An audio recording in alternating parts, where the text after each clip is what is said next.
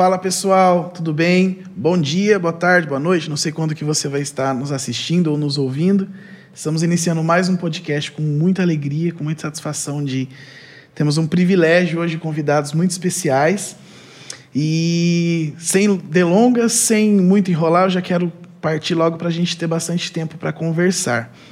Nós estamos com dois convidados hoje, um casal muito querido que eu conheci há pouco tempo mas são extremos. A, a, referência que nós tínhamos deles se faz real. é, sempre ouvi que eram extremamente queridos e são pessoas queridas demais, são é, pessoas agradáveis de estar junto. Então já quero apresentar aqui o pastor Fernando Mardegan, a Márcia Mardegan, esposa dele. Sejam muito bem-vindos. Fiquem completamente à vontade, queremos conversar bastante nessa tarde aqui.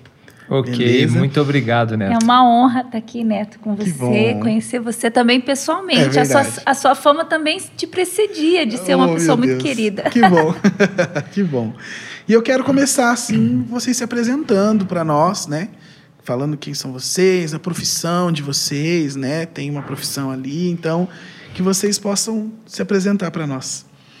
Muito bem, eu sou Fernando Mardegan, eu sou um pastor de coração, né? Já estamos é, casados já há 20 anos, a gente tem uma, uma caminhada junto, é, ministerial também. Né? Já são praticamente aí 20 anos de ministério. E pastoreando né, a igreja, né? hoje eu pastorei a igreja na cidade de Corbélia, né, aqui no Paraná, oeste do Paraná, igreja metodista. Pastoreando essa igreja já está há nove anos e mais três anos pastoreando a igreja metodista em Céu Azul, então, essa é um pouco da nossa trajetória. Sou pastor, escritor. Né? Hoje a gente tem aí quatro livros escritos né? nesse tempo de ministério, né? servindo a Deus, servindo o Rei, servindo o reino de Deus. Amém. Que benção.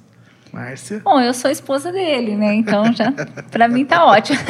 Bom, é, como ele falou, né, são 20 anos aí de trajetória de casado, ministerial, servindo, trabalhando com projetos sociais, trabalhando nessa pegada social, evangelística, né, da igreja para fora, essa é a nossa pegada. Uhum. E a gente né, teve a, e a graça de Deus de ter a Elisa e o Samuel, são os nossos filhos. A Elisa está com 11 anos, o Samuel está com nove anos. Deus também nos deu a graça aí de escrever alguns livros. E, bom, é isso. Hoje, atualmente, eu trabalho né, já há muitos anos, desde o início do Ministério, mentoreando crianças, adolescentes e mulheres, né? Trabalhando é, cura interior, cura da alma. Né? Hoje, também, atualmente, eu, eu trabalho como psicanalista, né? Então, também exerço um papel fora da igreja, fora do ministério. Né? E tem também aí palestrado, feito né, momentos assim fora desse ambiente da igreja, em escolas, em outros ambientes. Então, acho que mais ou menos é isso. Legal. Sejam muito bem-vindos, como eu já disse. É um prazer muito grande ter vocês aqui conosco, viu? Espero que não seja só a primeira vez e última, que venham Estamos aí, estamos à disposição. Com certeza. Bom, pessoal, quero explicar hoje o podcast que nós temos. É, hoje um, o tema é o Maio Laranja, né? Nós estamos gravando esse podcast aqui dentro do mês de maio. Nós queremos falar né, da, da importância desse movimento que o mês de maio destaca, mas que não é um trabalho só para o mês de maio. Né? É um trabalho contra o abuso sexual de crianças, adolescentes. É algo muito importante, muito sério e que nós precisamos dar ênfase, né? Nós precisamos dar uma atenção a isso, porque tantas outras causas, às vezes a gente vê o movimento acontecendo. E a parte do maio laranja, né, o abuso sexual infantil, às vezes nós pensamos que é algo muito longe, algo que não acontece muito. E, infelizmente, não é assim. Né? As coisas acontecem, não estão fáceis, e nós precisamos ter voz, nós precisamos é, nos posicionar na sociedade como cristão, como indivíduo mesmo, e defender a família, defender as crianças, né, que são a nossa próxima geração. Então, tirar esse contexto, esse perigo da frente delas. Então, o podcast de hoje tem esse objetivo, né? Trazer voz a quem não tem voz, incentivar pessoas que talvez passam ou já passaram por isso a falar, a conversar, a tirar esse trauma, entender o que é isso, entender quando isso acontece, desmistificar muita coisa, né, que é falado, então para a gente entender melhor sobre o assunto. Então, para começarmos, eu queria perguntar para vocês, né, que de uma forma aí para a gente já abrir a pergunta mais clássica: o que é o Maio Laranja? O que é esse movimento, uhum. o, que é, o que é essa causa, né? Vocês são experientes no assunto aí, vocês vão entender mais para frente por quê, conforme a gente conversando. Mas vamos começar com o pastor Fernando. O que é o Maio Laranja para okay. você, pastor? Bom, o Maio Laranja é esse enfrentamento à questão do abuso contra abuso e violência, né, contra a criança e o adolescente. É esse destaque que se dá, né, do governo nas escolas, né, nos fóruns, né, nas, nos conselhos tutelares, também agora nas igrejas dá, dá essa ênfase, né? porque uma sociedade, é, trabalhando essa questão, a sociedade que não cuida e não protege as suas crianças, ela está fadada ao fracasso. Verdade. Então hoje há essa conscientização né, de proteção, há muitas vozes, né? Sendo o slogan da, dessa campanha ser voz de quem não consegue pedir ajuda ou de quem não tem uma voz. Então é esse despertamento, conscientização. É igual a oração. Né? A, sobre a questão missionária, por exemplo, se diz né, que a igreja não ora por missões, não porque ela não quer, mas às vezes porque ela não sabe que orar. Então, na questão da, dessa situação com a criança ou adolescente, e nós já fomos criança e adolescentes, e muitos de nós passamos por um abuso, uma violência também na nossa vida, nós sabemos da importância hoje de se destacar essa ênfase, mas também de continuar trabalhando. Então, o Maio Laranja serve para isso, né? Serve uhum. para dar esse destaque. É isso. Uhum. Complementar, é. pastor? A gente sempre né, é, explica assim nas escolas por onde a gente passa, nos lugares onde a gente que também esse 18 de maio ele remete a um, a um caso, né? Um caso, Verdade. né? Que é o caso Araceli, Araceli né, de uma menina de 8 anos que estava numa saída de escola e por conta de uma liberdade sexual de homens que estavam numa boate, né, fazendo uma orgia, eles sequestraram, eles drogaram, abusaram e carbonizaram viva a Araceli, Nossa. né? Isso é. em 1973. E depois disso, então, né, ali já em 1990 com o ECA, surgiu então as leis para regulamentar esses tipos de situações que até então no nosso Brasil é, as leis eram precárias quanto a isso, né? E uma, uma situação primeira é que a, a, lei do nosso país só era abuso o, o, o, ato sexual em si quando havia, né? Então qualquer outra forma de aliciamento, né? Qualquer outra forma de invasão de, de, da privacidade da integridade de uma criança e de um adolescente não era abuso, né? Então, é, e, e hoje, assim, por exemplo, há 30 anos atrás não se falava disso, é, né? Exato. E, e, hoje, assim, que bom que as crianças, os adolescentes têm a oportunidade, né? É como você falou, a gente não pode ficar só em maio com, Exato. com é um tema, é um problema social. Né? Exato. Né? O abuso sexual infantil é um problema social. Exato. E, ele, e, e, se tratando de problema social, então também sim é um problema da igreja. Exatamente. É sobre isso. É, bom, eu quero falar de números para a gente entender a seriedade, a gravidade disso, né? Porque eu já escutei muito que isso não está perto de mim. Uhum. Isso é um grande engano, né? Eu trouxe aqui algumas informações. Ah, dados estatísticos, tirei do MDH, que é Ministério do Desenvolvimento Humano, do governo federal, então são dados com fontes confiáveis, né?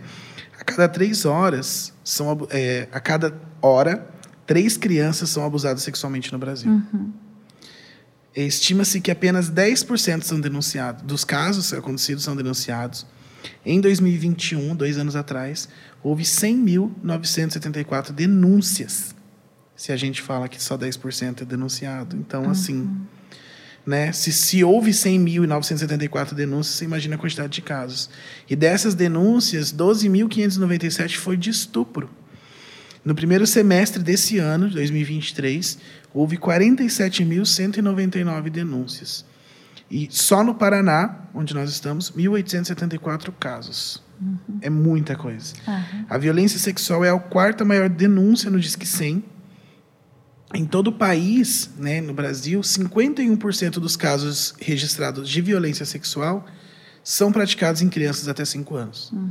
É surreal isso. Isso é. É muita coisa. É muito asqueroso. Isso é muito ruim e você não vê tanta ênfase nisso. E são números é, é assim, extremamente gritantes, uhum. né? E uma informação que a, a própria Márcia trouxe, a cada 10 mulheres no Brasil, quatro passarão, né? Passaram ou passarão por algum tipo de abuso sexual. Antes dos 18, 18 anos. Antes dos 18 anos. Isso. É muito triste isso. E realmente, nós é o segundo ano que nós trabalhamos aqui na igreja é, o tema né, de Maio Laranja. E após falar sobre muitos casos, olha, eu já sofri. Eu já sofri também. Uhum. E eu também já passei. Eu, e, e, aí você descobre o quanto isso, infelizmente, é muito presente. Sim. Se não o abuso, a violência, é, alguma coisa aconteceu na infância. Algum que, tipo de assédio, alguma, né? Exato. Então, é, é, muito triste e muito preocupante. Uhum. Então, é um problema da igreja também. Sim, né? sim. É, como surgiu a voz de vocês dentro dessa campanha, de, de, trabalhando a respeito disso? Uhum. Vou deixar a Márcia começar sobre isso. Ela, acho que ela pode dizer com propriedade sobre isso aí. É. Sim. É, na verdade, assim, sabe, Neto, desde, desde do meu início de conversão, é, eu me deparei com essa realidade, porque era a minha realidade, né? Então, quando eu cheguei à igreja, com 12 anos mais ou menos, eu, eu recém havia entendido tudo que eu tinha passado na minha infância, né? Então, assim, essa estatística não é só uma estatística para mim, mas faz parte da minha história.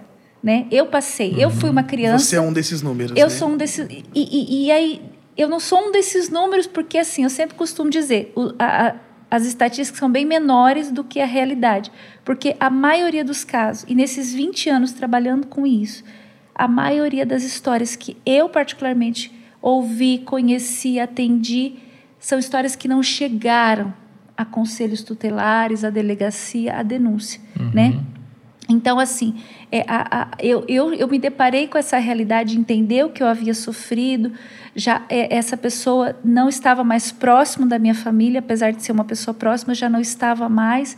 Mas foi muito doloroso entender tudo aquilo. E, e desde então, eu sempre me deparei, né, depois respondendo a um chamado de serviço a Deus, me deparei com essa realidade né? Tanto de crianças vulneráveis quanto de adolescentes e mulheres que já haviam passado pela situação e que encontravam às vezes em mim um alento de poder compartilhar, de poder falar, né? Então eu acredito que sempre houve esse desejo de, de ser essa voz e de se colocar como essa voz. Mas era um trabalho um, um pouco talvez tímido, né? Uhum. Assim, então não era algo assim que eu falava publicamente, apesar de alguns retiros, algumas palestras, mas muito, muito mais interno, assim, né? E, e depois é, de uns anos para cá que a gente começou a, a, levar isso mais a público, nas nossas falas, nas nossas colocações. E aí depois eu queria conta um pouquinho né, é. na história. Porque daí a gente surgiu o livro. Sim. E o livro, na verdade, foi assim uma, uma proposta assim de, de realmente obedecer algo de Deus ali, de, de se propor a escrever. Uhum. Né? Então, o Fernando tinha uma palavra sobre as escritas dos livros que ele havia lançado. E, e ele sempre dizia, escreva. E eu dizia assim, mas o quê? Eu não sei. Eu não, eu, quando eu tiver uma inspiração de Deus... E não era um desejo de, de eu, eu nunca imaginei nesses 15 anos para trás, tra mesmo trabalhando com histórias de abuso, com mulheres que haviam sido abusadas, e aos montes, assim, sabe? Porque a gente sempre teve essa pegada social. Uhum. É claro que né, precisa ficar claro aqui que o abuso ele não acontece só na camada mais precária da sociedade. O abuso ele acontece em todas, todas as, as camadas, camadas, da sociedade, Exato. né? E eu teria inúmeras histórias para compartilhar de, de alto escalão da sociedade uhum. de situações assim. Mas como a gente sempre teve essa pegada social de ir para bairros carentes, de lugares e outros, então a gente sempre teve acesso a muitas situações de risco, de vulnerabilidade, uhum. de, e mulheres também que sempre se colocaram contando as suas histórias. Então, é, eu, eu entendia tudo isso, mas eu não, não tinha assim, uma clareza, né? E quando eu escrevi o livro, foi assim uma inspiração de Deus, assim, e, e aí foi onde a gente começou a entender. Sabe aquele passo da obediência? Então, assim, eu escrevi o livro, mas eu não imaginava o que ia acontecer depois do livro. Que, que essa, essa estratégia de, de ser uma voz nas escolas, porque até então a, a, gente era uma voz dentro da igreja, em alguns ambientes de associações, ONGs filantrópicas, em, em ambientes neutros, assim. Mas a escola não, não, não, não era assim uma porta que estava aberta naquele momento para isso. E, e, quando eu fui escrever o livro, Deus, Deus colocava no meu coração assim, que não era um livro de instrução bíblica, que não era um livro assim, mas era um livro para realmente com, fazer as mulheres entender, olha, é uma realidade. Eu preciso fazer alguma coisa. Identificação, né? Aham. Uhum. Eu posso, identifico. do mesmo jeito que a Márcia recebeu cura, eu também posso. Então foi isso. E aí foi onde a gente entendeu assim que poderia ser essa voz nas escolas, levando essa esperança de cura, né? Levando essa transformação. Porque o, o abuso, e é por isso que eu, eu decidi fazer alguma coisa, sabe? Porque hoje eu poderia, na, na, minha situação e na minha condição, passei por um processo de realmente ressignificação de tudo uhum. isso, de cura, mas eu poderia ficar quieta poderia ficar na minha. Mas eu entendi que eu precisava fazer alguma coisa. Por quê? Porque o abuso ele vai gerar traumas, ele vai Exato. gerar marcas, ele vai gerar sequelas. É. E às vezes são sequelas que elas, elas se tornam até crônicas na vida da pessoa. Uhum. Então a seriedade disso não é só aquele ato de infração em si uhum. que a uhum. criança ou adolescente vai passar ali naquele momento. Porque a gente pensa assim. Ah, mas foi só um assédio num parquinho, ou numa festa de aniversário, ou num, num ambiente qualquer, um, um, um vizinho. Não, aquilo vai gerar sequelas, vai gerar marcas, vai gerar coisas que a pessoa vai carregar para a vida toda. Exato. Então, assim, quando eu decidi ir para as escolas, né, nessa ação de fazer alguma coisa, foi realmente assim, ajudar essas pessoas a, a, a se reorganizar emocionalmente. Né? Depois desse tipo de situação. É, às vezes quem passou, né, por isso, é, igual você falou, gera mesmo muitos traumas. Uhum, uhum. E aí às vezes a pessoa pensa, eu estou fadado, fadada a viver uma vida triste, a viver uma vida debaixo desse jugo de, de, de, de, trauma, de e aí você falou, vira crônico e, e tudo piora. E não é. Uhum. Então acredito que o livro, que nós vamos comentar bastante sobre ele, é justamente isso, ver alguém que passou, que foi muito difícil, mas que a história pode uh -huh, mudar. Uh -huh. Né? Deus é poderoso é. e pode fazer uh -huh. todas as coisas. E, e, uma coisa interessante também com relação a essa questão do trauma é que assim os números são e os índices são muito altos. Sim. E tanto para mulheres quanto para meninos, Sim. né? Então assim, e aí a gente pode até às vezes pensar assim, tem adultos nos ouvindo que pensem assim, ah, eu até passei por uma situação, mas, mas isso não me interfere. Tô bem. Tô bem. E, e, aí algo que a gente aprendeu nessa jornada. Graças lidando, a Deus isso aí. É, isso aí não faz parte. Mas, algo que a gente entendeu e aprendeu, lidando com muitos casos, lidando, estudando e, e vivendo algumas coisas, é que assim, às vezes a pessoa não linka algumas coisas na vida dela, uhum, mas que, que estão ali, né, por conta daquele episódio. Exato. Né? Então a minha história é, por exemplo, uma dessa. No caso assim, eu sofri abuso dos 4 ou 7 anos por uma pessoa próxima de confiança da minha família, que estava no meu seio familiar. Né? De extrema confiança dos meus pais. E, e, e aí eu desenvolvi muito medo de gato. Uhum. Então, assim, não tem nada a ver. Sim o abuso com gato. Não, não, não, não tinha nem gato na casa dessa pessoa e nem na minha casa. Você está entendendo? Assim, então, às Você, vezes a pessoa. É, é, a sua mente, né? Isso acho que é projetou, projetou ali. Psiquicamente, aquele medo, aquele desgaste, aquele uhum. trauma ali. Então, às vezes, a pessoa tá, passou por um incidente e ela não reorganiza ele, ela não busca superação daquilo, entender, poxa, eu passei, isso aconteceu, eu preciso buscar superação, eu preciso me importar para que isso não aconteça novamente com outros. E às vezes ela pensa, não, mas a minha vida não. E às vezes ela tem uma dificuldade profissional, é. ela tem uma dificuldade de, de, é, de depressão, ela tem uma ansiedade, ela tem coisas que às vezes ela não. Problema de relacionamento, Isso. não consegue se relacionar. Às vezes, assim, né? Aquela a pessoa que às vezes acha assim que todo mundo está perseguindo ela, que todo mundo tá. Então, N situações que às vezes a pessoa não associa aquele episódio ou aqueles episódios de abuso. Exato. Né? Então, isso é, precisa ficar claro também para quem está nos ouvindo, Sim, né? com certeza. Isso mesmo. Eu posso completar dentro Claro, disso, né? fica à vontade. Na, no ministério pastoral, a gente é pastor. É pastor, pastor de ovelha, né? Tá sempre cuidando de pessoas, sempre direcionando, dando alimento, ajudando, orientando, né? Trazendo identidade, trazendo cuidado, proteção. E Jesus disse assim, ó: Deixai vir a mim os pequeninos, que dos tais é o reino de Deus. Quando a gente olha para essa palavra, a gente olha pequeninos, né? A gente a gente romantiza essa palavra, mas os pequeninos estão aí. Então assim, você perguntou assim, qual que- de onde nasceu isso, né? Uhum. Da Márcia nasceu de uma dor, transformou de uma dor, uma dor em um propósito.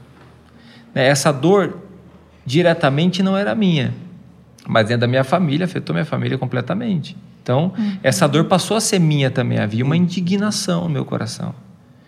Né? E eu acho que o cristão, diante de um dilema desse, ele precisa ter uma indignação diante, dentro do coração. Exato. Né? Hoje a gente está aqui conversando, estou aqui olhando para a câmera, mas estou olhando para você né? e vendo, vendo você através dessas lentes, e você está me vendo através da lente. Mas se a gente não traz vida ao que a gente está falando, Neto, isso, isso para diante de uma barreira. Qual que é a barreira? A indiferença. É aquilo de novo, não tem nada a ver com isso. Eu não, até nunca passei por isso. Então, o cristão, o seguidor de Jesus, discípulo de Jesus, ele precisa manter. Se, se você não tem nenhuma indignação no seu coração, tem alguma coisa errada com a tua fé. É exatamente isso. Então, de onde nasceu? Nasceu de uma indignação. Exato. Eu, eu pensei assim, meu Deus do céu, o que, que eu vou fazer? Eu vou matar um, um, um pedófilo Sim, ou eu vou restaurar uma sociedade? exato. Então, como cristão, o que, que eu vou fazer? Eu tomei uma decisão. Eu falei, eu vou perdoar aqueles que, que, que feriram minha família. Né? Eu vou perdoar, mas eu vou dar uma resposta a isso. Exato. Qual resposta, Senhor? Exato. No nosso caso, a resposta é assim: eu vou ser uma voz. Então, eu sou um pastor, estou pregando toda hora, estou ensinando, estou num lugar. né? A Márcia está aí. Então, vamos transformar essa dor em uma bênção? Perfeito. E aí, Senhor está aqui. É o propósito que Deus colocou. Então, é isso aí. é- é a indignação vai gerar um propósito. A gente precisa se indignar com isso. Exato. Em dizer assim, ó, quantas crianças tem na nossa cidade? Estamos aqui em Apucarana, né? Qual que é a população de Apucarana? Não sei a população. 130, Tá. 140 mil. Ah lá, tem pessoas. tantas mil crianças na nossa cidade. Então, o cristão, ele não precisa não dormir por isso, mas ele tem que pensar assim: olha, eu não posso admitir mais na minha cidade Exato. Ter abuso sexual de criança. Perfeito. Nem dentro de uma igreja, porque acontece isso dentro de igreja. Sim. Então, nem dentro de uma igreja. Eu preciso gerar um ambiente de segurança e eu preciso fazer alguma coisa. Eu preciso pregar sobre isso, ensinar, ensinar as crianças, cuidar delas, despertar, denunciar aquilo que está sendo acontecido, mas prevenir também o que não vai acontecer. Exatamente. É, é, o ser cristão, é- o evangelho nunca é sobre nós. Aham. É. O evangelho é, é- o que eu entendo do evangelho é sobre você. Aham. Eu devo amar a sua vida, eu devo cuidar de você também. Então é o que você falou. Ah, minha casa está tudo bem. Por exemplo, eu olho para mim, eu não tenho filhos, então não preciso saber disso. Então não me interessa.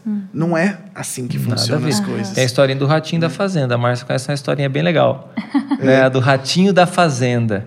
Essa Conta aí, Márcia, a historinha. É, é uma Ratinho da fábula, Fazenda. Gosta de história, não? rapidamente, é uma contar. fábula de Esopo e é um clássico, né? Então, é- é- o ratinho da fazenda estava preocupado que, que compraram uma ratoeira. E ele foi no Dono da celeiro procurar ajuda.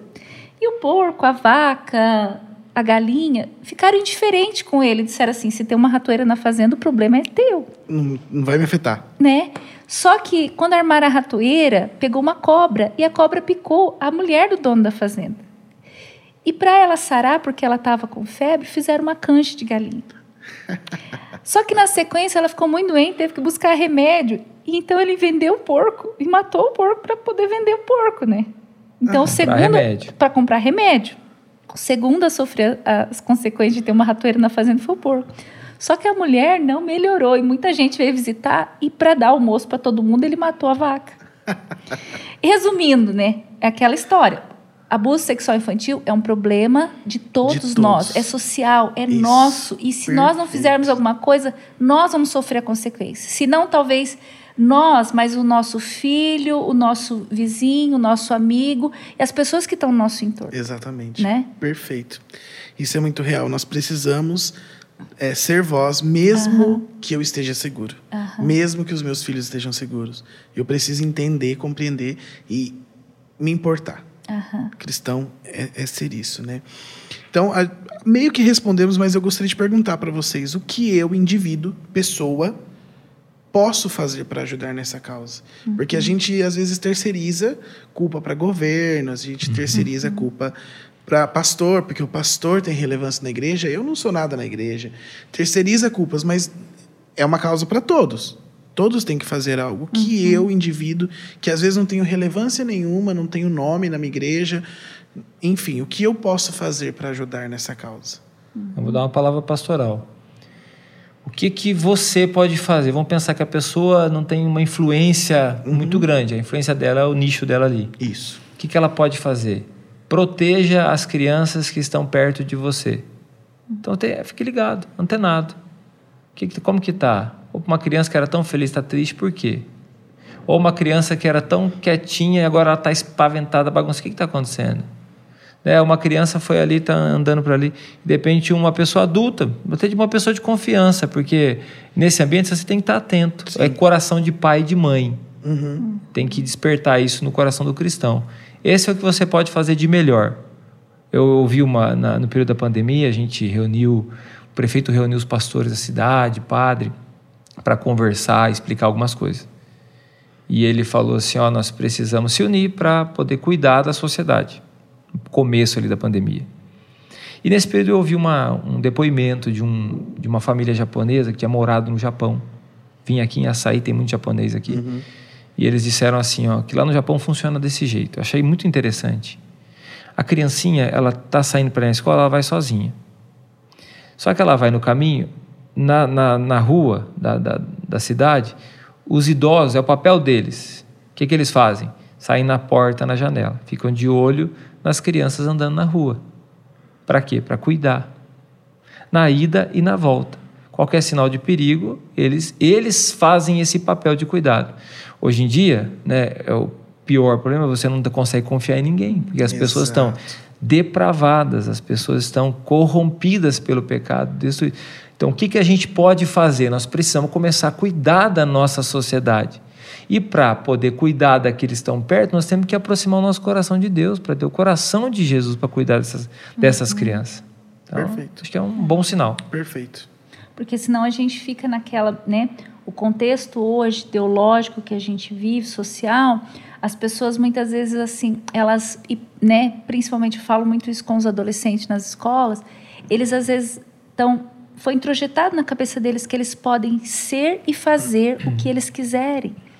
Então eu posso provar. Meu corpo, minhas, regras. regras. Liberdade. É, uh -huh. Eu posso provar o meu amigo, a minha amiga, eu posso pensar se eu sou isso, se eu sou aquilo, se, qual é a minha orientação. Uhum. Então, por conta dessa liberdade sexual imposta hoje ideologicamente na sociedade, então a, a gente chega a índices muito maiores. Porque assim, o abuso sexual infantil, ele sempre aconteceu em, toda a trajetória uhum. da humanidade, né? Não é uma coisa assim nova dos Sim. nossos tempos.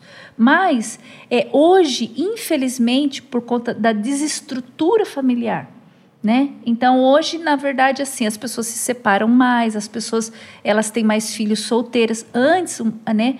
Então a família, aquele seio familiar, pai, mãe, filhos, aquilo também de alguma forma preservava, diminuía uhum. os índices, né? Não que não acontecia, né? Sim. Muitas vezes aconte acontecia casos até da, da, do, de uma moça ficar grávida dentro da sua própria casa. Sim. Né? Então, mas, mas hoje, com essa desestrutura, desculpa, os índices são muito maiores. Sim, exatamente. Né? Então a gente precisa entender isso, que eu acho que uma forma da gente poder fazer alguma coisa é a gente entender que a gente precisa ter uma mudança social. N não é, não é só uh, é, fazer alguma coisa no sentido objetivo. Aí, o que, que eu, não, é pensar assim, eu preciso ter uma mudança social. o padrão de família precisa melhorar. Uhum. Esse cuidado, né, como o Fernando falou, precisa ser algo cultural. Exato, exato. E, e isso é, é mudado, é feito através da informação. Uhum. É entender. Então, quando eu entendo que algo é sério e grave, eu dou importância para aquilo. Né? Então, é muito legal, muito legal isso. E puxando um gancho, como a gente falou de igreja, para o senhor como pastor né, da sua igreja hoje, ele é, é difícil falar isso com a igreja? É necessário falar isso com a igreja? Como que o senhor lida lá na, na, na sua igreja hoje? assim, localmente, minha igreja local, eu não tenho problema de falar sobre isso, né? Porque a gente trabalha esse assunto bastante. A gente instrui as pessoas, o ministério infantil, né? Ela chama Ministério Mergulhar, cuida das crianças. Então a gente está sempre falando sobre isso, sempre atento, prevenindo, coisas desse tipo, né? Sempre com uma, uma atenção, porque a igreja está repleta de pessoas. Sim. Não tá, não tem uma um script ali, um, uma entrevista para você fazer parte. Você entra na igreja. A Exato. porta da igreja está aberta, qualquer um entrar. Então a gente tem que ter esse olhar de cuidado. Ótimo. Então não tem. Mas há resistência de falar sobre isso sim. Né? Porque parece que não é um assunto da fé. É, exato. Parece assim, ah, não é um assunto da fé. Então não é um negócio de se falar na igreja. É igual quando vai falar de casamento, matrimônio, algumas coisas assim, né, que envolvem questão sexual. Parece que não é uma questão de se falar, de se dar vergonha de falar, tem um tabu para falar disso. Exato. Né? Mas a gente não pode parar ali, porque assim, é a formação de uma cultura. Uhum. Então, a nossa cultura, né? País do futebol, do carnaval, Exato. né? Esse é o país que a gente vive, é De conhecido festa. assim. Exato. Ele é conhecido assim. Então, é um país que tem uma cultura totalmente depravada. Agora, a, a música batidão do Brasil é o funk. Exato. Você vai ver os funks, é a novinha, É a novinha, é, o não sei o que, é o colinho do papai. é sentar. Entendeu? Senta Só uma, isso. senta duas, senta três, né? Os Exato. fãs Então, assim, são enquanto as pessoas não tomar consciência, isso aqui, ó, vamos pensar assim, pensar até se eu não fosse um cristão, eu tenho que olhar para isso com um olhar assim, cara, estão destruindo a minha família, Exato. estão destruindo as crianças, estão atacando ele. Professor hoje na sala de aula É. fazendo dancinha de TikTok para as crianças, Exato. dancinha sensual para TikTok. Exato. Mãezinha que leva lá né, as crianças enfrentando a televisão, né? Na minha época, o Gugu, os negócios. Agora eu não Aham. lembro- nem sei o que que passa mais na televisão. É. Mas na minha época lá, fazendo a criancinha fazendo a dancinha do El Chan. Exato. Agora é pior, tá pior ainda, né? Dança de funk. Então, a gente tem que falar sobre. Dá um despertamento, a pessoa falar assim, cara, é isso aí, estão fazendo isso, eu não percebi. Não é um conservadorismo porque assim somos cristãos e a gente ai não, não, não faz parte disso. Não, mas é entender que assim isso é um problema que está deturpando a sociedade. Exato. A- a- essa liberdade sexual Exato. que está sendo aí né motivada, que está sendo Você proposta. vê uma criança dançando lá até o chão, Uhum, rebolando, e a letra falando novinha, senta aqui e tá todo mundo aplaudindo. Aham. É um o papel- problema é um muito papel grande profético. social. A igreja, ela é apostólica, ou seja, ela é missionária. Ela é profética. O papel profético da igreja é para anunciar e denunciar. Então, ela é apostólica, profética, ela é pastoral, ela é mestre, ela ensina, né? e ela é evangelística. É o papel da igreja, ela é Exato. acolhedora, é uma família a igreja. Exato. Então a igreja precisa aprender. Nessa, nessa parte, ela é profética. Perfeito. Sabe uma história da igreja, Neto? Não sei se você conhece isso, mas no começo da igreja, eu falo da importância de falar sobre isso dentro da igreja. No começo da igreja, lá nos primeiros séculos, os primeiros três séculos, a igreja era marginal, perseguida. Uhum. Então, era totalmente ao contrário do império. Então, o império aprendia. Cristãos presos, né, os primeiros discípulos de Jesus, Sim. né, outros discípulos. A gente tem várias histórias dos mártires da igreja, enfim. E na história de Roma, a igreja ali na história de Roma, a cultura de Roma era a seguinte: quando uma criança nascia deficiente, com algum problema físico ou mental, como que essa família agia?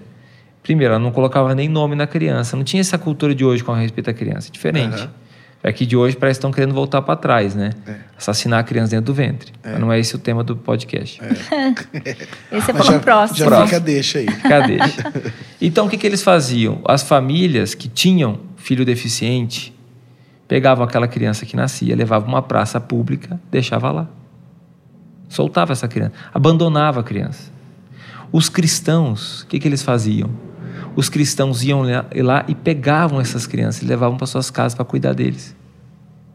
E aí o cristão se reunia normalmente no domingo, né? Sim. No domingo ele se reunia, que era o primeiro dia da semana, um dia útil Aham. na, na questão do Império Romano, e eles se reuniam para comer a carne e tomar o sangue de Cristo. Imagina os romanos escutando aquilo ali. Os cristãos sabiam que os cristãos pegavam as crianças, porque as crianças eram amaldiçoadas. Aham. Então, o que, que eles tinham a cultura? O que, que eles passavam a cultura? Que os cristãos eram canibais, Aham. comiam as crianças. Ao contrário, a igreja ela era profética que estava cuidando daquilo que todo mundo desprezava. Sim. Então, hoje, com respeito a esse assunto, a demanda enorme que tem, e é como se fosse um câncer escondido dentro de um corpo, né? nós, como igreja, precisamos fazer assim, cara, isso importa para nós, nós precisamos levantar uma voz sobre isso e mudar isso. Ah, vocês estão falando isso aí porque vocês não querem deixar os jovens aí ter liberdade. Não, nós estamos falando isso aí porque isso é pecado e está acabando com a humanidade. Exato. Nós estamos salvando a humanidade, Exato. em todos os aspectos. Perfeito. Então, esse é o, é o papel da igreja. Tem que necessário. falar. É, ne- É extremamente necessário. É isso mesmo, perfeito. E, e não só lá no Ministério Infantil, isso é um, é um culto público, isso tem que ser falado aos pais, porque tem que tratar todas as áreas, né? Desde as crianças, a prevenção ali com os tios da, da salinha, mas os pais também entenderem, porque o maior trabalho é na casa, né? Sim. É na escola. Sim. Perfeito. Já foi. Qual. Vocês já tomaram alguma ação, fizeram algo na igreja de vocês que é legal, vocês sempre fazem, ou têm a pretensão de fazer? Já viram em algum lugar que vocês viajaram que, que a, tal igreja faz a respeito disso, né? De cuidado com as crianças? Tem algo relevante assim que vocês podem trazer para nós de experiência? que Vocês já viveram? Ela é minha princesa. Bom, eu acho ah, um ponto também importante, Neto, e, e vou respondendo a sua pergunta, né? É assim, é, chega também na igreja muitas pessoas que passaram por isso e que ainda não tiveram uma superação. Então também esse é um papel da igreja, né? Levar Cuidar. cura, cuidar dessas pessoas, né? É, é, Eu, eu, eu né, como psicanalista, eu acredito no, te- no tratamento terapêutico, recomendo, né, para muitas pessoas, porque às vezes as sequelas são muitas. Mas a igreja tem esse papel, né? De, de ajudar na superação, na cura, no perdão, porque às vezes a pessoa ainda está lá, né? Eu já peguei mulheres às vezes com 70 anos, ressentida com um abusador lá 50 anos, 60 anos. Que nem às vezes está mais vivo. as- Não, então, então assim, a pessoa precisa Tá perdoar, ela tá, ela tá ali, né? Então, esse também é um papel da igreja. E hoje, Perfeito. hoje nós temos lá em Corbélia, né, ah, um ambiente que nós chamamos sala de cura, que é esse ambiente, porque assim, Neto, também a gente precisa entender que, assim, buscar um tratamento terapêutico hoje não é para qualquer um. Não. Né? Então a gente Não. às vezes fala assim: nossa, você passou por uma situação de abuso e você percebe sequelas disso, busque auxílio terapêutico. Às vezes a pessoa não tem condição. Não tem recursos, né? Por, por mais que o SUS ofereça, talvez não, não tenha viabilidade ali para um atendimento eficaz. Exato. Então a pessoa, é, a igreja pode ser esse lugar de escuta, de ressignificação, de resiliência, né? Transformar aquilo num chamado para ser uma voz do perdão, né? Então esse é o primeiro ponto de ação. Eu, eu no meu ver, né? Depois do trabalho efetivo com as crianças nesse sentido, né? Em ações com as crianças, eu acho que esse trabalho com os adultos que chegam, né? Com, com situações assim do passado é primordial também. Perfeito. Com relação às crianças, né? Então eu acredito assim, é, a gente tem lá é, os nossos retiros, encontros com crianças e sempre nesses encontros a gente trabalha é, é, esse, essa, essa coisa do cuidado, assim, elaborando realmente teatros, coisas assim simples, né? Não é nada assim, uau, mas coisas simples, né? Como um teatro, como coisas assim, porque assim para eles entenderem que eles podem, né? É, eles não são vítimas, Ah, né? Porque o, o abusador, ele, ele tem essa manipulação e a pessoa se sente refém, culpada e ela não conta, né? Aham. A criança. Então, é da criança entender, eu preciso fazer. E ela mesmo, não é assim, gerar na criança aquele olhar de desconfiança de todo mundo, né? Não, não é isso. mas ela precisa ter, e, então assim, dela mesmo conseguir elaborar isso, é. né? Então, assim, de proteger, de cuidar. Então, hoje, a, essa forma lúdica do ensino, uhum. eu acho que é uma das melhores estratégias. Legal. Né? Eu, eu também, agora eu vou partir para as escolas de, de ensino fundamental 1, que são as crianças menores, e, e eu vou começar a trabalhar também palestra com eles. E eu, particularmente, vou usar aqui, quero deixar como dica também, né, aqui no podcast, o livro da Universidade da Família. É um livro infantil que chama O Segredo de Tartamina.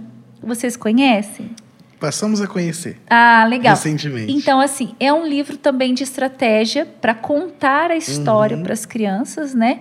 E, e, também ajudar elas a entender, né? Então, porque a gente também tem que tomar cuidado nas nossas ações de prevenção com uhum. as crianças, para não trazer um despertamento, porque precoce, tem precoce, né? mas a gente precisa trazer uma instrução. Né? Exato. Né? Porque se nós não trouxermos, ela vai talvez ser fundamentada de outras formas, Exato. com uma ideologia talvez deturpada, uhum. né, com relação à sexualidade. Então, a gente, mas eu acho que essa forma lúdica do teatro, Sim. da contação de história, são as melhores formas de trabalhar isso com a com a criança em auxílio com a família. Né? Perfeito. Né? É, o não falar não segura, não, não, deixa a criança segura. Não. Inocente somos nós que achamos que vamos colocar dentro de uma bolha e nada vai acontecer. Mas não é o que acontece, né? Então é falar, mas saber como, a idade certa, a forma, isso, né? Isso. É importante, perfeito.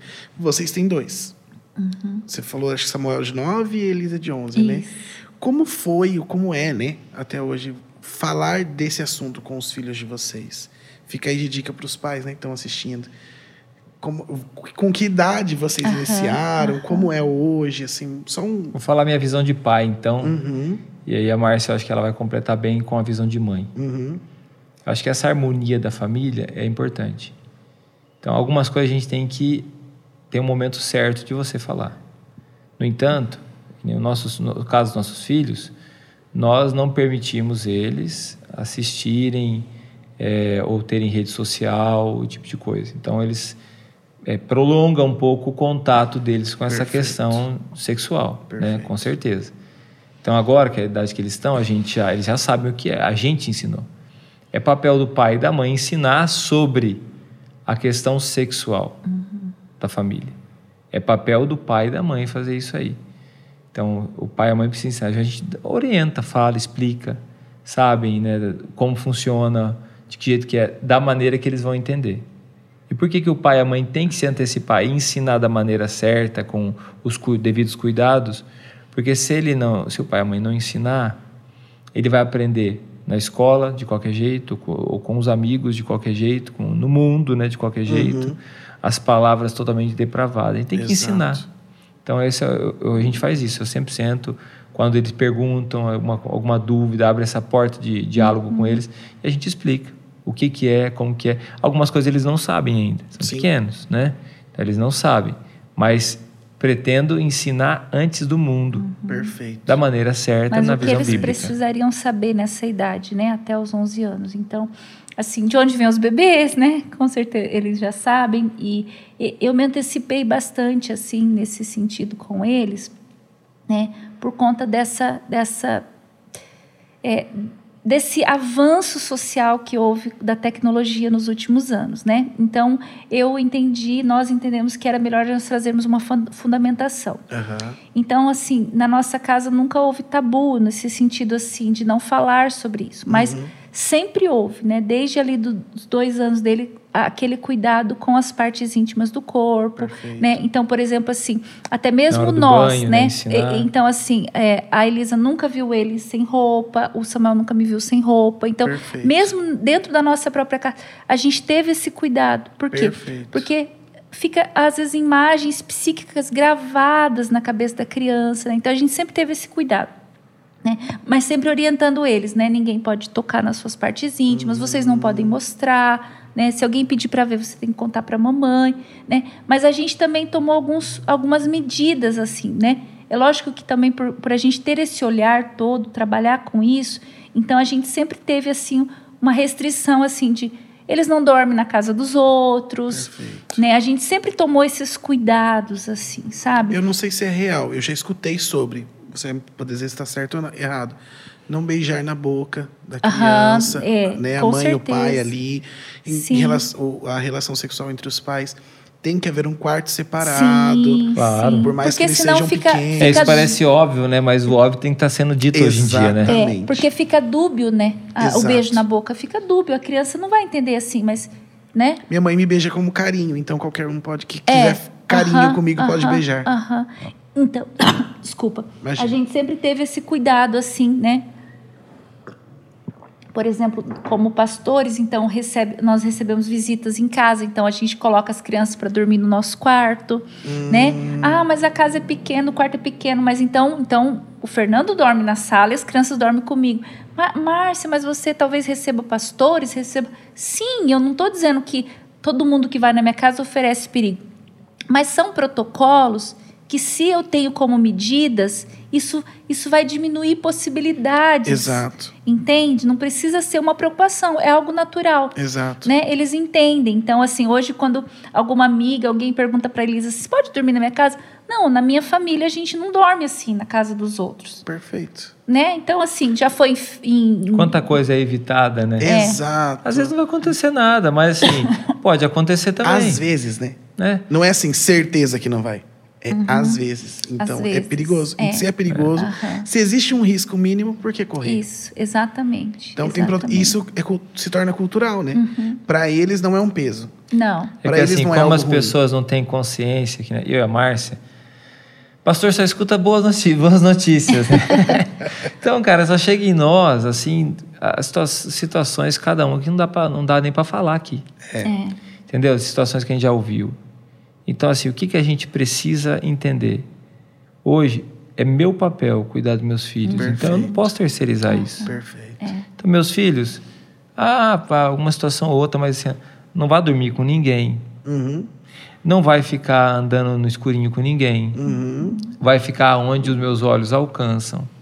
Até o momento que eles possam se proteger. Perfeito. Quando que eles podem? Quando eles forem maiores, né? Perfeito. Que você compartilhou aqui uma situação, né? Você já era um maiorzinho. Exato. Né? Eu sofri abuso. Então, Né? E eu tinha 12 anos. 12 anos. Então, às vezes, Um aliciamento né, a Um ali. Márcia fala aliciamento, isso aí. é. A Márcia fala muito isso aí. Fala assim, amor, os pais cometem um erro assim. Eles come... ah, vão lá buscar as criancinhas na escola, leva as criancinhas na escola, até a idade estar lá no primário, né? O fundamental 1. Quando muda fundamental 2, aí os pais às vezes abandonam. Já tá independente. Tipo assim, deixa ir sozinho de qualquer jeito para a escola, não vai mais buscar, não se importa, deixa lá pra- a babá eletrônica, que é o celular, cuidar deles. Aham. E ali ele vai encontrar. Descobri um mundo que Meu não tem Deus necessidade. do céu, cara. E aí a questão é assim, né? É, eu entendo que na estrutura social que a gente vive, então assim, muitas crianças acabam ficando sozinhas, às vezes ficam responsáveis pelos irmãos por conta de trabalho, por conta de coisa. Isso vai acontecer. Por isso que a instrução, É a orientação é necessária, sabe? Então, por Perfeito. exemplo, assim, da- daquela instrução do filho, tranque a porta, né? Então, assim, é, n- se- você vai ficar aqui, mas tranque a porta. Se alguém te chamar, não vai. Se alguém. Então, esse tipo de instrução que a cultura oral ela precisa ser transmitida. E hoje o que acontece? Muitas vezes, muitas famílias, muitos pais não conversam o necessário com os filhos. Então, assim, lá em casa, por exemplo, assim, eu não deixo para conversar. Então, assim, ah. Ali na hora do almoço, e como foi Vai tal esperar coisa? acontecer alguma coisa E pra como conversar. foi É. isso? Quem estava lá? Como é que foi? O que, que aconteceu? O que que... Então, assim, trazer esse canal Se de torna parte comunicação. da rotina de vocês, Isso, essas conversas. Porque, porque é importante essa instrução. Exato. Né? Essa instrução hoje, por exemplo, com tecnologia, né? Então, Exato. assim, o, o pré-adolescente, eu estou lidando, eu sei que não é a pauta, mas lido muito com situação do vício da pornografia no Perfeito. adolescente e no pré-adolescente. E hoje, Neto, eu estou enfrentando situações com crianças de 7, 8 anos Na pornografia. na pornografia. Meu Deus. Então, assim, por, a- por aquele acesso, e aí os pais, por exemplo, assim, controla o histórico, o que, que foi visto, o que, que foi. Supervisiona, orienta, diz, ó, você, até aqui você pode ir. Exato. Mostra esse risco que existe. Porque Uhum. às vezes a criança se depara com aquele mundo da pornografia que ela nem sabia que existia. Olha, tem Exato. coisas feias, tem coisa que não. Então, assim, por quê? Porque a né, não tem a ver, mas tem a ver. Tem. Porque, assim, o abuso é fruto da liberdade sexual Aham, disseminada na, na desestrutura exato. Né? Então, esse tipo de informação, e aí a gente às vezes encontra pais que não, não entende como necessário essa fala, essa orientação com a criança, né? Prefere ignorar vezes- e contar com a sorte. Às vezes, né, ah, ah, pode até parecer estranho, mas às vezes eu, eu pergunto assim para as crianças assim, mas foi tudo bem lá no banheiro da escola, não aconteceu nada, é, né? Que nem um dia o, assim o Samuel estava menor e, e ele teve uma, uma, uma, uma diarreia na escola. Sim. E daí eu, não, como que, que- como que quem te atendeu, quem foi, quem estava lá, quem viu, Exato. sabe? Então assim, às vezes ah, Márcia, mas isso é, é excesso. Não, é porque às vezes a gente evita de conversar coisas. Exato. Né? E às vezes, por a gente ser cristão. Não conversa num tom de acusação. Exato. Entendeu? Sabe fazer as perguntas certas, É. com jeitinho, Aham. pra criança não ficar com aquele receio, medo. Não, não você vai conversando. Conversar com teu filho. E como foi? E, e- e né? instruir um sentido de reação, né? Ah, mas eu não vou instruir o meu filho o- como ele tem que reagir, porque eu sou cristão e Deus está cuidando. Sim, Deus está cuidando, mas você precisa instruir o seu filho. Exato. né? Porque senão ele não vai saber como agir numa situação, talvez nem com ele, mas com um amiguinho que ele está vendo, que ele está presenciando. Exato. Ele não sabe como agir. Então a gente precisa trazer né, esse tipo de, de informação. É- Essa frase, não, mas está tudo bem, porque Deus cuida. Deus cuida, mas a Bíblia manda vigiar. Exatamente. A Bíblia não manda só orar. Aham. A Bíblia É manda verdade, vigiar. Neto. Então, Mas quando esse Deus, vigiar deu- é isso. quando Deus colocou Adão no jardim, colocou com um propósito: Cuidar. guardar né, o jardim Sim, e cultivar. exato. Então, é nosso papel Esse- cuidar. Perfeito, maravilhoso. Podemos terceirizar isso para Deus. Deus está cuidando de nós. Mas nós temos um propósito. Perfeito. Você é um pai, teu propósito é cuidar do seu filho. Perfeito, é isso.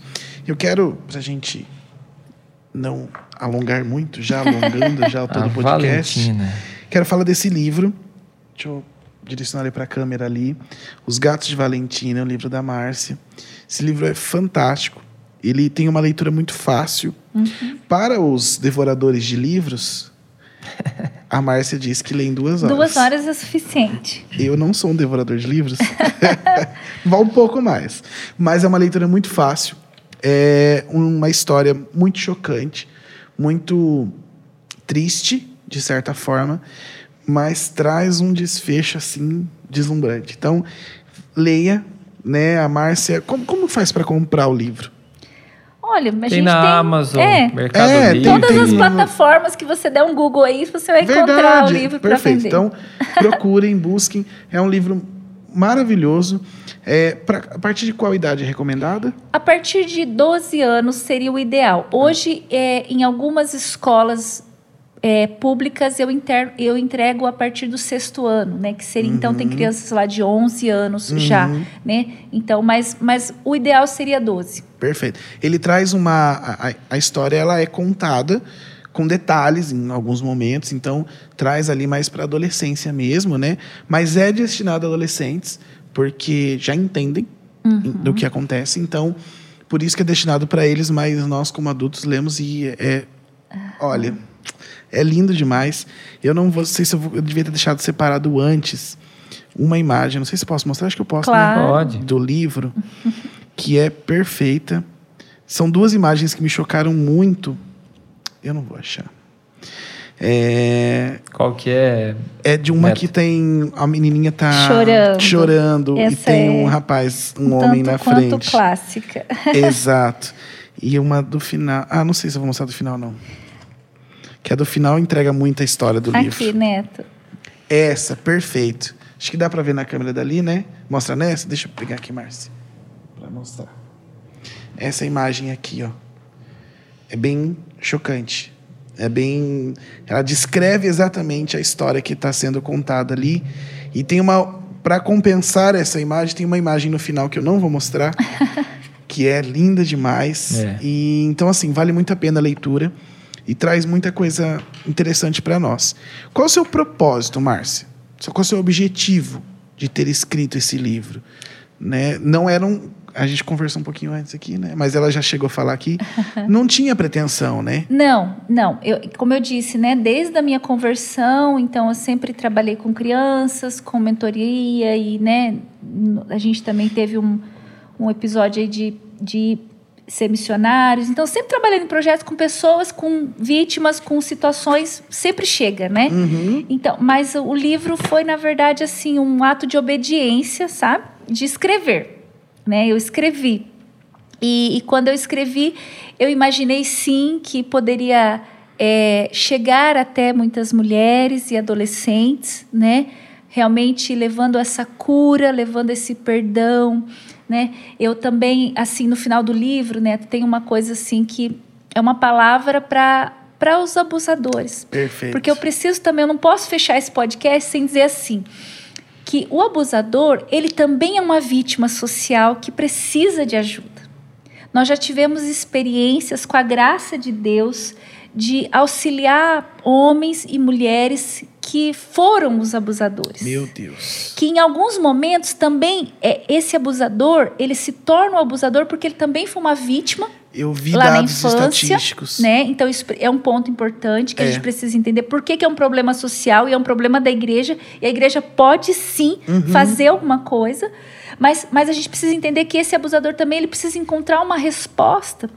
Né? Hoje a gente entende que talvez seja um transtorno, é, um, é, né, é, é uma questão psicológica, sim, com certeza. Mas essa, essa depravação sexual, esse incentivo a uma moralidade deturpada que nós estamos vivendo, isso, isso incentiva as pessoas a continuarem fazendo isso. Então também eu, eu, eu, eu entendi dessa forma. Mas quando eu escrevi o livro, foi mais nesse objetivo, sabe, assim, de, de levar essa cura. Não era assim a princípio num objetivo de ir até as escolas. Eu Aham. imaginava assim que ia acontecer, né? Vendas para pessoas que não eram da igreja, que, que não conheciam a palavra. Até o livro foi escrito nesse objetivo, de pessoas Aham. que não conheciam a palavra. Né? Mas, mas eu não tinha dimensão do que. Hoje eu entendi, sabe? Então, assim, eu não tinha total clareza quando eu escrevi. Perfeito. Não tinha. É, ele é uma história, então ele não é igual né, você falou, ele não é uma instrução bíblica. Não. Ele é um- uma história Isso. e para quem realmente lê, às vezes, tanto, infelizmente, tantas pessoas passaram por abuso. é, então, tantas pessoas passaram por abuso e quando leem, eles conseguem se identificar Aham, e aham. entender que não preciso passar o resto da minha vida com esse trauma Não. embaixo de um jugo. Aham. Eu não vou viver traumatizado o resto da minha Não. vida. A minha vida não se. Por conta de algo que aconteceu, então eu É. não tenho mais expectativa, talvez. E não, há mudança. Aham. E sabe uma coisa legal que assim, a gente foi nos passos da obediência, né? Principalmente assim, é, o Fernando, porque o Fernando sempre foi muito ousado, muito assim, obediente a Deus, muito. Eu na verdade sou um pouco mais assim, comedida, um pouco mais assim, então assim. E daí quando eu escrevi o livro, eu imaginei assim, nossa, agora até e tal, e foi assim. Então, assim, eu terminei em janeiro, em maio ele lançou o livro. E aí, quando a gente lançou o Maio do livro. ano passado, 2022, né? Isso. Quando a gente lançou o livro, é, a gente começou a ouvir testemunhos na nossa igreja e, e aonde o livro começou a chegar, de que na medida que as pessoas iam lendo o livro, elas recebiam cura. Olha que lindo. Aí eu recebi histórias de mulheres que diziam assim, Márcia, estava bloqueado, nem lembrava disso. E eu comecei a me lembrar e eu recebi cura do leão. E, e aí, assim, você está entendendo que assim, não só foi uma estratégia de enredo que Deus nos deu para levar a história, mas existe algo que eu acredito que também, hoje eu entendo, né? Não entendia naquela época, que Deus estava colocando ali. Porque é, em 20 anos eu teria muitas outras mais histórias Aham. e então assim não foi assim eu selecionei. Eu não posso dizer para você assim ah essas histórias foi premeditadas e selecionadas. Não. Eu sentava na frente do computador e dizia assim Espírito Santo agora é contigo. E aí fluía. Então as histórias que foram colocadas ali eu acredito que Deus ele tem o objetivo porque aí as pessoas remetem situações. Ela disse assim: Eu me lembrei de coisas, eu fui curada em coisas, e, e, e, eu chorava muito porque Deus começou a me curar nisso, e eu, e eu senti a presença do leão. Sabe, assim, umas coisas que. Ai, muito lindo, muito é, lindo. Palavras que saíram do É. coração de Deus, né? Que trazem essa cura para a alma. E, aí é o mais surpreendente é que não foi uma resposta só da igreja, mas foi uma resposta externa, Uhum. porque ele ele está num formato que, como eu disse, né, não é um formato assim de uma instrução bíblica. Então, quando ele chega na escola, ele chega nessa nessa juventude, nessa adolescência, ele, ele também tem uma boa resposta. E elas, então, ali se aproximam do leão. E eu tenho recebido né, muitos feedbacks nesse sentido, assim, de realmente adolescentes que não tem nada a ver com o contexto de igreja se aproximando, porque entendeu. Né? Tá, aí, tá implícito ali a mensagem benção. de salvação. Né? Glória a Deus, que bom. Comprem, gente, é maravilhoso. Sabe esse material, né? Tava aqui prestando atenção, né? Tem o leãozinho aqui do Deus que criou arco-íris, né? O leão da, da história aí, da vocês Valentina estão dando, que vocês estão dando um aparece, né? spoiler do final do livro. Não já. vamos Do dar, não vamos Não vamos É. dar. Mas eu tava pensando aqui, né? Você tava falando ali, e a Bíblia fala assim que a gente tem que pagar o mal com o bem. Com bem. Em Romanos 12 diz que quando a gente faz isso, a gente acumula como fosse brasas, né? É a vingança, a Bíblia fala, a vingança pertence ao Senhor. Aham. Então, dando esse contexto, esse livro é uma vingança, Perfeito. entendeu? Esse livro é uma A vingança vingança. do bem. Satanás, está aqui, ó. Você quis acabar com a nossa Aham. vida Aham. e nos tornar mais um da estatística. Sim, Nós resolvemos nos levantar. sim. É a Débora, né, amor? Aham. Nós re- de resol- Juízes 5, 7, né? É a Débora. Me levantei como uma mãe Israel, né, É, Débora? isso aí. Resolvemos nos levantar. Então, esse livro, é, brincando assim, né? Questão de brincadeira, mas esse livro é para esfregar na cara do diabo. É. Glória a Deus. E dizer assim: ó, nós vamos chegar a cada coração, despertando, curando, inspirando, restaurando, levantando um exército de Deus nessa Pegando terra. uma desgraça e transformando É. em graça. Porque isso, né, Neto, eu imagino assim, quando Deus me criou, ele tinha um propósito já para minha vida. E, e, e não é que Deus permitiu isso para eu viver esse propósito que eu estou vivendo hoje. Eu não, não entendo dessa forma. Aham. Mas eu entendo que Satanás quis me marcar na minha infância, para eu não conseguir cumprir os Sim. propósitos de Deus, Sim. né? Então, quando, quando eu realmente entendi, e, e- Jesus chegou na hora certa, né? Quando você pergunta assim, o que, que eu posso fazer? E, no meu, a minha história, eu fui levada para a igreja por uma, uma irmã, uma- sabe aquelas senhorinhas do coque, bem tranquila, cabelinho branco, nada expressiva, não tinha um Instagram Uhum. turbinado. Não vai ver esse podcast, ela não tem rede social, Eu vou mandar para ela, vou mandar para ela. E aí, mas aquela pessoa que pegou aquela criança pré-adolescente e levou para a igreja, Puxa ensinou a palavra. Eu ia na casa dela, ali ela vizinha, ela me chamava lá, fazia bolo, fazia chá e me ensinava a amar Jesus. Sabe? Então, assim, às vezes a gente não precisa, a gente às vezes quer fazer grandes coisas, né? A gente pode Sim. fazer. Sim. E, e- e ela, então, assim, eu, eu entendi que a- Satanás quis me marcar. Então, era para ser a dor. E não só foi o medo de gato, né? Ali no livro não tem. Mas, assim, eu, eu tive tentativa de suicídio ali na, na pré-adolescência, quadro depressivo. Então, foi, foi uma série de sequelas e de coisas que poderiam ter me derrotado e me colocado numa clausura. Né? Mas aquilo que era para ser a maior derrota, Se transformou. eu acredito hoje, posso te dizer aqui com alegria, que se tornou numa das maiores vitórias. Glória a Deus. Depois da. Elise e do Samuel. Glória a Deus. que essa é a maior. Que bênção, glória a Deus. Deus ele é especialista em transformar Aham. desgraça em graça mesmo. Isso, E isso. você é a Valentina. Eu sou a Valentina e sou fruto dessa graça. Glória a Deus, que benção. Tem algo, é, vocês me contaram isso, né? Que surgiu um bordão espontâneo, não preparado, Não. de eu sou uma Valentina. Uhum. Né? Que quando uma pessoa passa por esse problema, é muito difícil a pessoa chegar e falar, eu sofri um abuso. Aham. É muito pesado.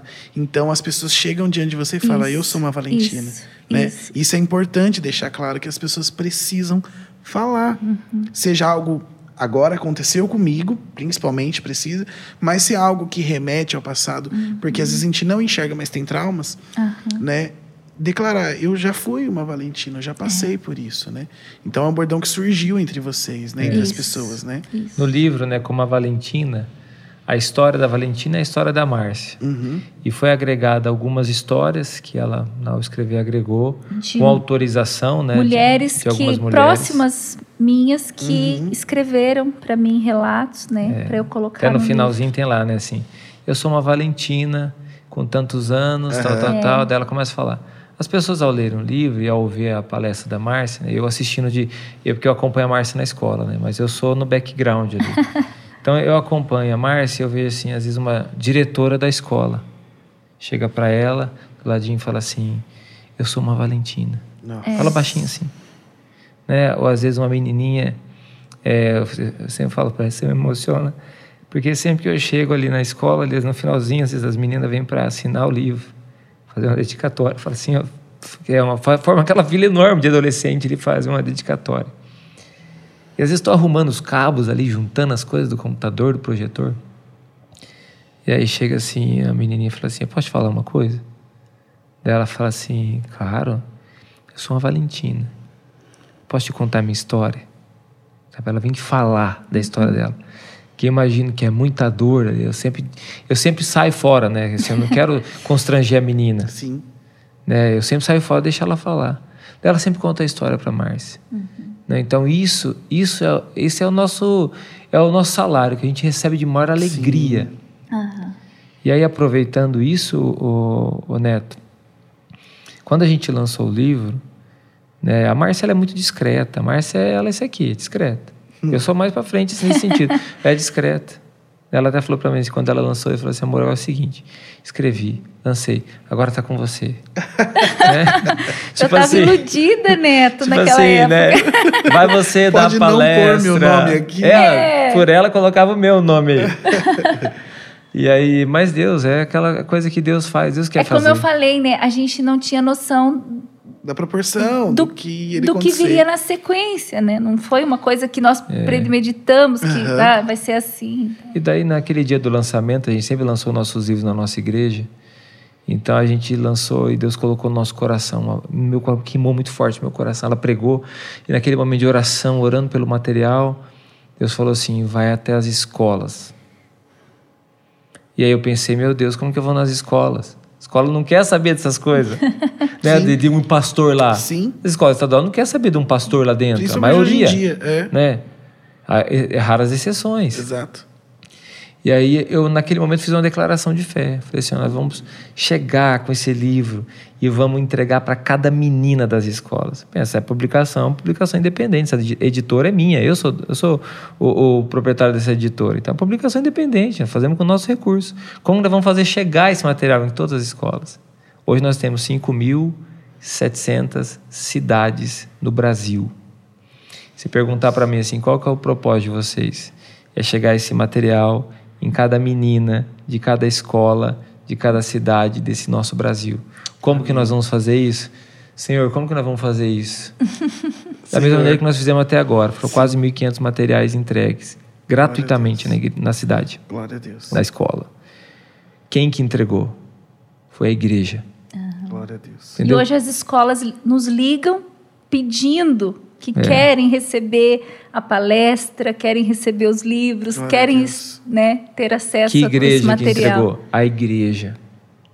Não É. é, não é uma placa, é Não, a igreja do é Senhor. igreja. É uma Isso. irmã, é uma Valentina que fala assim: "Ah, É uma queria ajudar nesse costureira projeto. que financia um livro. Quero ajudar é com dois livros, eu quero ajudar dois livros. uma- Outra que liga e fala assim: eu quero ajudar com 100 livros. Outra, quero com 10. Legal. E as meninas na escola sabem disso. Falam, vocês estão recebendo gratuitamente. Mas não foi de graça, foi pela graça que vocês estão recebendo esse livro aqui. Deus, que benção. É alguém que decidiu fazer esse material chegar até em vocês. Glória a Deus. Então, esse é o projeto. Nasceu e está aí tocando o coração de tantas meninas, né? Glória Toca na ferida, mexe com a dor do coração delas, mas está aí uma porta de esperança para Traz elas, né? De vida para elas. É assim, pode parecer uma gotinha no oceano. Esse é meu sentimento como ser humano. Uhum. Talvez quem está escutando o podcast, ou vendo, tem esse sentimento. Ah, uma gotinha no oceano. Puxa, o que, que nós vamos fazer? O mundo é assim mesmo, o sistema é assim mesmo. As pessoas aí não tem como impedir. Cara, é uma gotinha no oceano. Não eu posso ser um beija-flor, mas eu vou fazer a minha parte para apagar esse incêndio. Perfeito. Glória a Deus. Pastor, eu gostaria que você deixasse uma mensagem para quem é uma Valentina, né? Ou não só as mulheres, né? Mas homens que passaram por isso também, é, que se sente reprimido, como que você deixa uma mensagem para essas pessoas que eles possam falar, buscar ajuda, né? Porque eu, eu acredito que muitos sofrem com isso e o medo, né? A vergonha impede de curas acontecerem. Sim. Eu vou deixar essa palavra principal para a Márcia, eu vou deixar uma breve reflexão aqui para todos, eu vou deixar a Márcia concluir essa parte. Mas hoje, se eu pudesse olhar nos olhos de cada menino, menina, homem, mulher que passou por um tipo de abuso e dizer algo para eles, talvez é uma dor que ela vai, você vai sentir ela em proporções diferentes o resto da sua vida. Então, algumas coisas que a gente vai conviver, esse dia eu fiquei sabendo, né? A Madre Teresa de Calcutá, que é tão conhecida, né, pelas ações dela, ela passou a vida dela cuidando de leprosos com depressão, em quadro depressivo, mas cumprindo um propósito. Perfeito. Quando a gente entrega o nosso coração para Cristo, a gente passa a ter Deus vivendo dentro de nós, o que começa a acontecer uma cura. E a maior parte dessa cura, né, trazendo um alívio para cada cristão que talvez está ouvindo isso, não é não sentir mais a dor, mas é dar um propósito para essa dor. Então, não desprezando a dor de nenhuma dessas mulheres, dessas, desses homens, dizendo assim: ó, eu entendo, eu sei o que você está passando. Eu não passei, a Márcia passou, eu sinto as dores que ela sentiu. Eu, a nossa família sofreu essas consequências. Então, eu sei o que essa pessoa está passando, eu sinto. É empatia, né? O cristão Sim. tem que ter a empatia, de se colocar no lugar. Mas agora com Cristo, você pode dar um propósito para essa dor. E dizer, dor, você está aqui. Talvez eu conviva com esse espinho na carne É uma o cicatriz, resto né, da Né? minha É. vida. Não tem como. Vai ficar ali Mas mais. a graça de Deus, onde abundou o pecado, fui marcado, Superabundou a graça. vai superabundar a graça de Deus. Então eu olho para esse, esse material, eu olho para o testemunho da Márcia, acompanho ela sempre. E eu olho esse momento aqui, privilégio de participar do podcast aqui, Cena Podcast, né? privilégio enorme dizer assim: olha, essa dor, mais uma vez, está sendo transformada num propósito, e isso é contagioso, vai alcançar um coração, vai despertar uma vida, vai curar uma pessoa, vai levantar mais uma voz, vai levantar mais uma Valentina, que vai dizer: Eu sou uma voz daqueles que não têm voz, e assim começa uma transformação. Glória a Deus, que benção. Eu acho que é isso. Fala alguma coisa para. né? que bonitinho, né? E Fala alguma coisa eu, das Valentinas. Eu vejo assim que realmente é, entender, né, isso que o Fernando falou, de assim, é, aceitar que aconteceu, né? Em muitos momentos, assim, num processo de buscar cura, ressignificação superação daquilo, eu me colocava numa situação assim de, de questionar o porquê. De pensar assim, onde Deus estava, é, como os meus pais não perceberam, como ninguém me acudiu, um- uma espécie de misto de revolta com tentar entender, com tentar aceitar. E quando eu, quando eu entendi, né, nessa perspectiva, assim, é um problema social, né? A Bíblia diz que o sol nasce para o justo e para o injusto, e não quer dizer que por eu ser cristã, né, que não vou passar por problemas, né? Tudo bem, eu não era cristã, eu não tinha, não cresci num lar cristão, eu cresci num lar cheio de bebidas, cheio de, de desestrutura, né? Apesar dos meus pais serem muito queridos, muito presentes, mas, né, teve essa situação aí. E, e- então, assim, aceitar. Isso, isso aconteceu Sim. eu precisei amar e perdoar, né? E sabe, né? Depois a gente vai falar do Deus criou o arco-íris. Sim. Mas hoje mesmo, pela manhã, eu tive o privilégio, sabe? De, de ir à, à, à casa da neta da pessoa que mais me feriu na minha infância.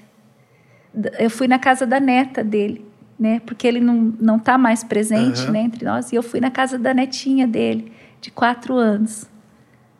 Levar um Deus criou o arco-íris De presente. sabe, de presente. Então, assim, de dizer para né, eles, assim, que não tem nada a ver com a situação, não tem nada a ver, mas assim. E, e aí eu estava no, no caminho ensinando para minhas crianças. Eu falei assim: olha, foi isso que Davi fez quando ele colocou Mefibosete na mesa, né? Saul tinha ferido Davi e ferido muito ele, mas Davi entendeu o que é perdão, o que é colocar a mesa, né? E aí a, a mãe dela disse assim: "Ah, e a Bíblia que você trouxe da outra vez, porque eu sempre, né, procuro levar a palavra para eles. E isso é perdão. Exato. É, ela disse, ela, a gente lê para ela todo dia, não sei o que. Eu falei, ai, que legal, olha aqui agora, você vai ler esse aqui e tal, não sei o que. Então, assim, é entender, aconteceu, mas eu posso fazer diferente a partir de agora. Exato. Pode ser diferente, né? Então, e, e aí é, eu posso ser essa voz de Exato. proteção, né? Eu posso ser alguém que vai fazer alguma coisa, que vai levar esse perdão, né? Então eu acho que eu acho que se existe algo nesse sentido que nós poderíamos deixar aqui para quem já passou por isso é isso, né? E quem não passou, entender o ratinho da fazenda, né? Que é um problema social e é um problema nosso e é um problema da igreja e Perfeito. que nós precisamos sim fazer alguma coisa, né? Perfeito, maravilhoso. Neto, acho que está um ambiente, né? Se você permitir, da gente fazer uma oração antes de falar de outro assunto. Né? Não sei se você quer falar do arco-íris é, fazer uma oração por essas pessoas. Claro. Né, a gente, a Márcia sempre faz essa tempo de oração nos atendimentos, né, por cura, né, de revisitar a dor. E eu sei que nesse momento o Espírito Santo vem sobre aquela pessoa e, e traz uma, um mover do Espírito ali. Então, talvez nesse momento, talvez vai pessoas onde chegar essa mensagem, né? Talvez um recorte dessa mensagem com essa oração vai ser espalhado, né? Esse momento e vai curar corações, vai gerar esperança. Amém. Eu creio. Pode fazer essa oração, amor? Amém. Amém. Amém. Vamos orar, né? Senhor, nós queremos colocar diante de Ti essas pessoas que estão nos assistindo.